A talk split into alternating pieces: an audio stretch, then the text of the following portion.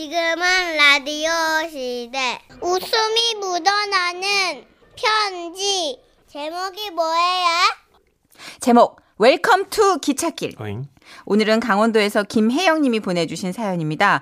30만 원 상당의 상품 보내드리고요. 백화점 상품권 10만 원을 추가로 받게 되는 주간 베스트 후보, 200만 원 상당의 가전제품 받으실 월간 베스트 후보 되셨습니다. 안녕하세요. 선인우님, 전식형님.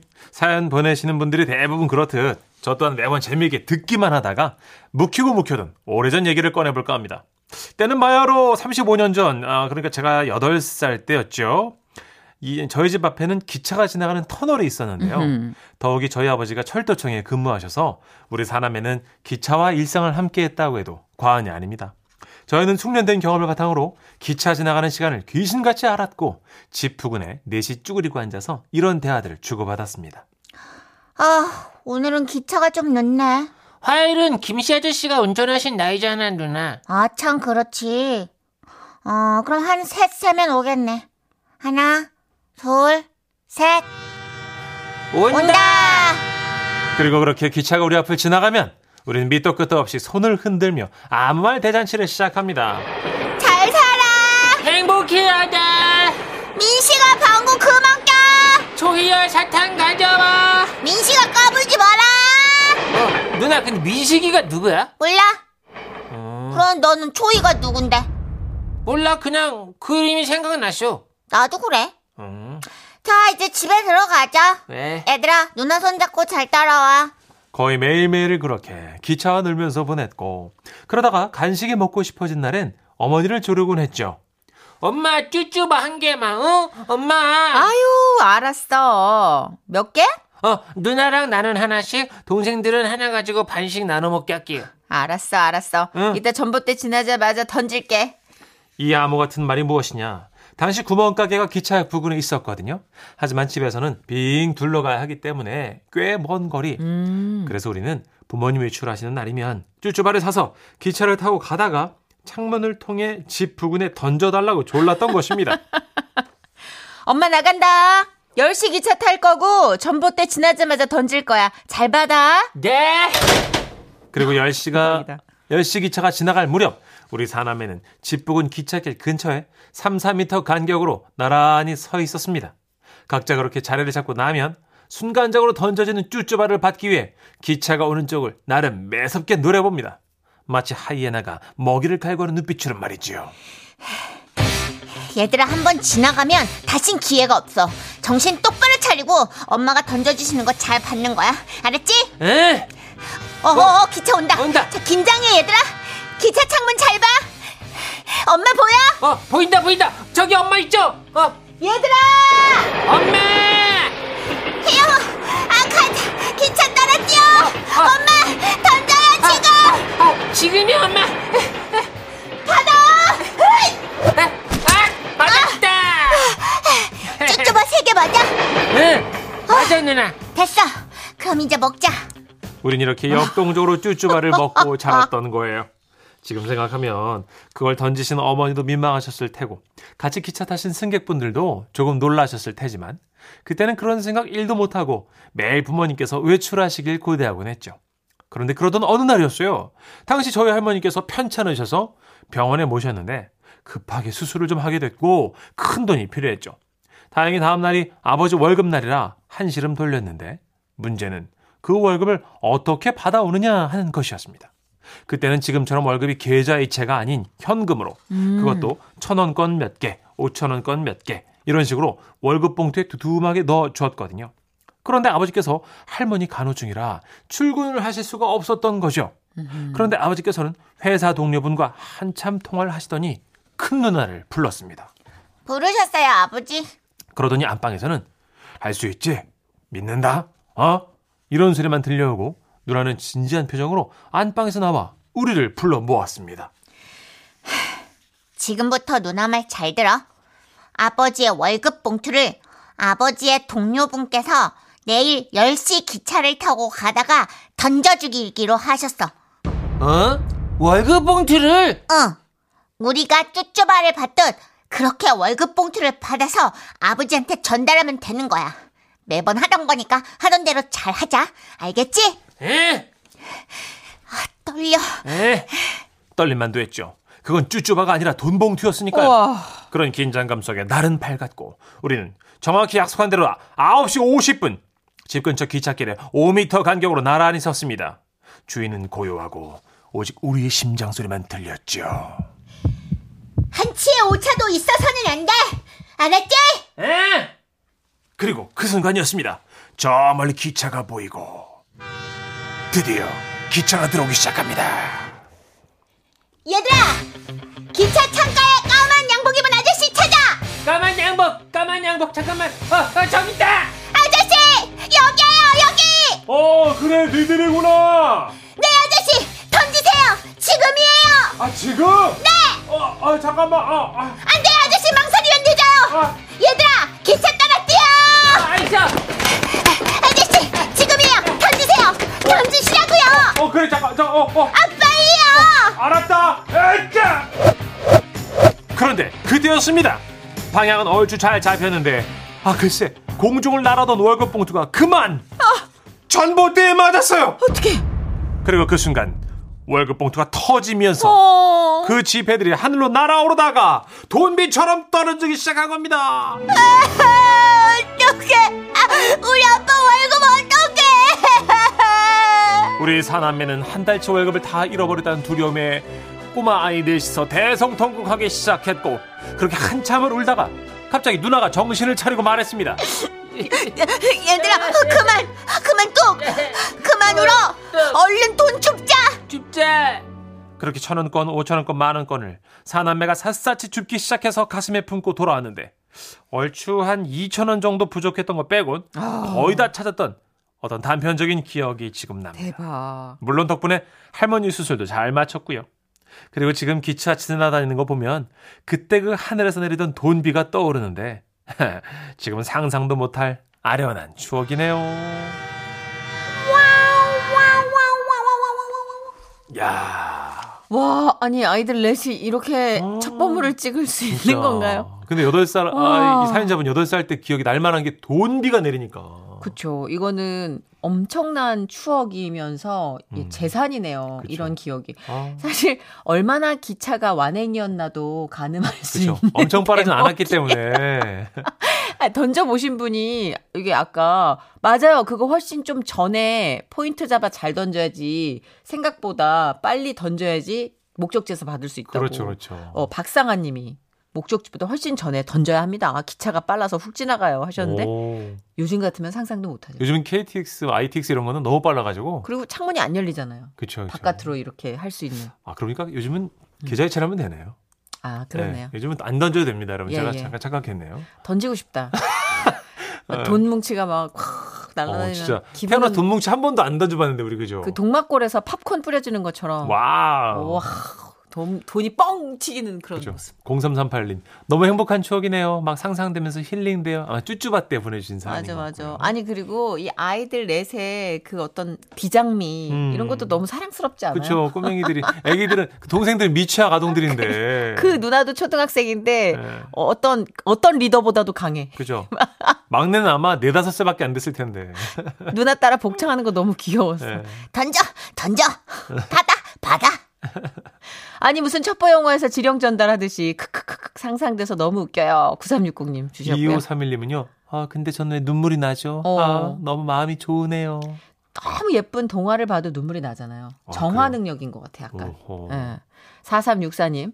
50년 전 우리 아버지께서 기차 타고 지나가다 껌 던져 주셨는데 하시면서 어제 군대 에피소드가 다시 뻥튀기가 돼서 온 게 아, 아닌가. 50년 전에 껌을 던졌으면 4364님은 지금 그러면 그러니까 10살 뭐 이때면 한 60대 예, 일 수도 저 있고 환갑병 50대 되신 후반일 수도 큰 50대 형님이시네요. 후반일 수도 예, 있어요. 예. 중후반. 아 그렇죠. 예.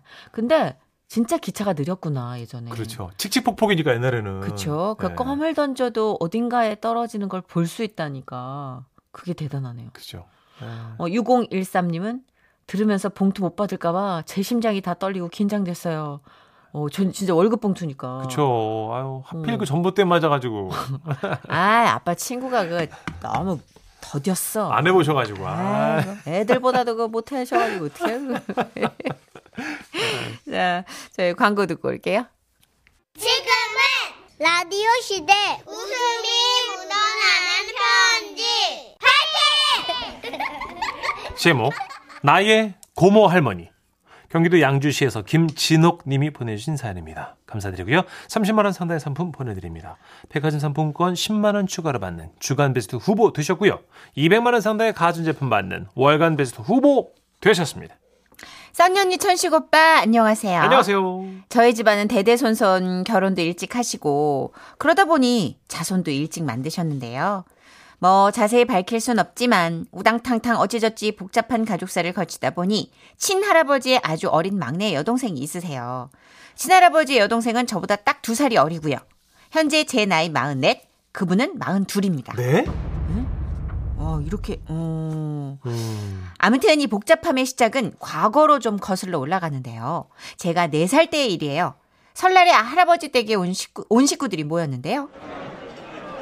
할아버지 품에 못 보던 아기가 안겨 들어오더라고요. 어, 얼른 모이니라 다들 모여서 세배해야지. 할아버지, 어. 이 아가는 누구예요? 아가라니 얼른 인사드려. 네 고모 할머니시다. 와, 이럴 수도 있구나. 저는 어린 나이에 촌수라는 것도 몰랐고, 그렇게 작은 아기한테 고모도 아닌 고모 할머니라고 부른다는 건 정말 이해가 안 됐어요. 그런데 우리 아빠를 포함한 다른 어른들은 전부 싱글벙글 웃으시면서 그 아기, 아니, 그, 니까 아기 고모 할머니께 절을 하더라고요. 예? 고모님 태어나신 지 2년밖에 안 되셨지만 올해도 새해 복 많이 받으시고 늘 만수무강하십시오. 진우가 너도 얼른 절해. 아기한테 왜 절을 해? 아니, 싫어! 싫어! 나도 아기야! 싫어! 아기라니 따라해봐. 고모 할머니, 고마워니! 고모 고마! 할머니 할머니! 붙여봐 이제 고모 할머니, 고마워니! 고망무니가 아니란. 그런데 그때 고모 할머니께서 저의 불효를 알아차리셨는지 막 울기 시작하시는 거예요. 여러분은 지금 고모 할머니의 목소리를 듣고 계십니다. 할아버지는 고모 할머니를 제 옆에 눕히고 말씀하셨죠. 그러면 저 네가 고모 할머니랑 나이 차이도 얼마 안 나고 친구 같으니까 같이 놀아드려라. 네. 어, 울, 울지 마세요, 고마워니! 그렇지 우리 진옥이 어, 네살 되더니 잘하네 어른들은 옆에서 술 한잔 할 테니까 저기 우리 고모 할머니한테 무슨 일 있으면 부르고 네. 어, 그렇게 저는 고모 할머니의 배를 토닥토닥하며 달래드렸는데요. 어. 갑자기 고모 할머니께서 제 손을 꽉 잡으시더라고요.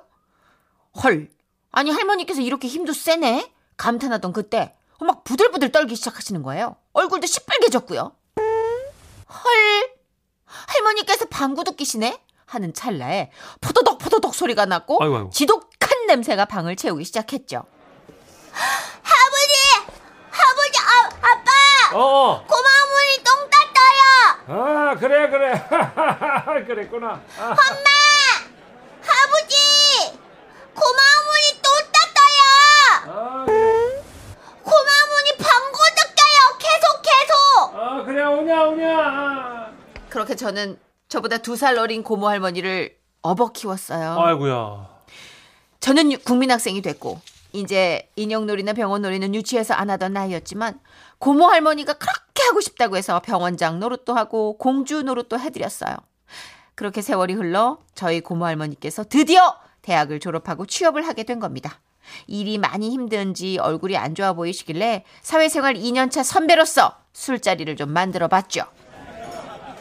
고모 할머니 회사 어때요? 일할 만해요? 힘들죠? 아 몰라 야 힘들어 죽겠다 진짜 못해 먹겠어 나는 말을 잘 하려고 하는 건데 마음처럼 안 되네 고모 할머니가 회사 막내예요. 회사 회식에서 고기도 굽고요. 그럼 구하지 별 수 있냐 어휴, 뭐가 뭔지 잘 몰라서 일단 시키는 대로 하는 중이야 근데 그게 문제가 아니라 어? 왜? 뭔데 할머니? 나 아, 남친 생겼어 와우. 고모 할머니에게 남자친구가 생겼다니. 이건 학교 입학이나 회사 취업과는 또 다른 느낌이었어요. 나 정말 진지하게 생각하고 있고 남자친구랑 결혼하려고 그래서 말인데 그래서 말인데요. 같이 만나볼래? 제가요, 그동안 우리 고모 할머니를 친동생보다도 더 알뜰히 보살펴 아, 왔잖아요. 특이한 케이스 야, 이거 호칭 진짜 야 네. 헷갈리네. 정신 바짝 차려야 돼요. 이거 끝까지 우리. 고모도 아니고 예. 고모 할머니 네, 고모 할머니, 고막무늬. 결혼까지 생각한다니까 그 남자친구가 어떤 사람인지 꼭 만나보고 싶더라고요. 지금 당장 보자고 했고 잠시 후 술자리에 고모 할머니의 남자친구가 찾아왔어요. 안녕하세요. 처음 뵙겠습니다. 아, 안녕하세요. 아이고 뭐 손주뻘이라 그래서 좀 어릴 거라 생각했는데 나이가 어떻게 돼요? 아, 저 서른 둘이에요. 서른 들으면 나랑 같네. 말 놓을까요? 아우, 무슨 소리세요, 고모 할아버지! 고모 할아버지라는 말에 잠깐 동안 술집이 고요해졌어요. 어, 야, 아이, 고마할바 할아버지라니. 우리 오빠 놀랬잖아. 아, 그래도 우리 집은 호칭 잘못하면 큰일 나잖아요. 제가 그냥 고모 할아버지라고 편하게 부를게요. 제가요? 예, 고모 할아버지. 아, 예, 뭐 편, 그냥 편하게 불러요. 예. 네, 고모 할아버지.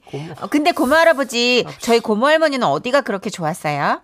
아, 뭐 그냥 다 아, 그러면 고모 할아버지랑 고모 할머니 둘 중에 누가 먼저 사귀자고 했어요? 제가 먼저 아, 아니지. 내가 사귀자 하였다. 아니 하였느니라. 아. 네?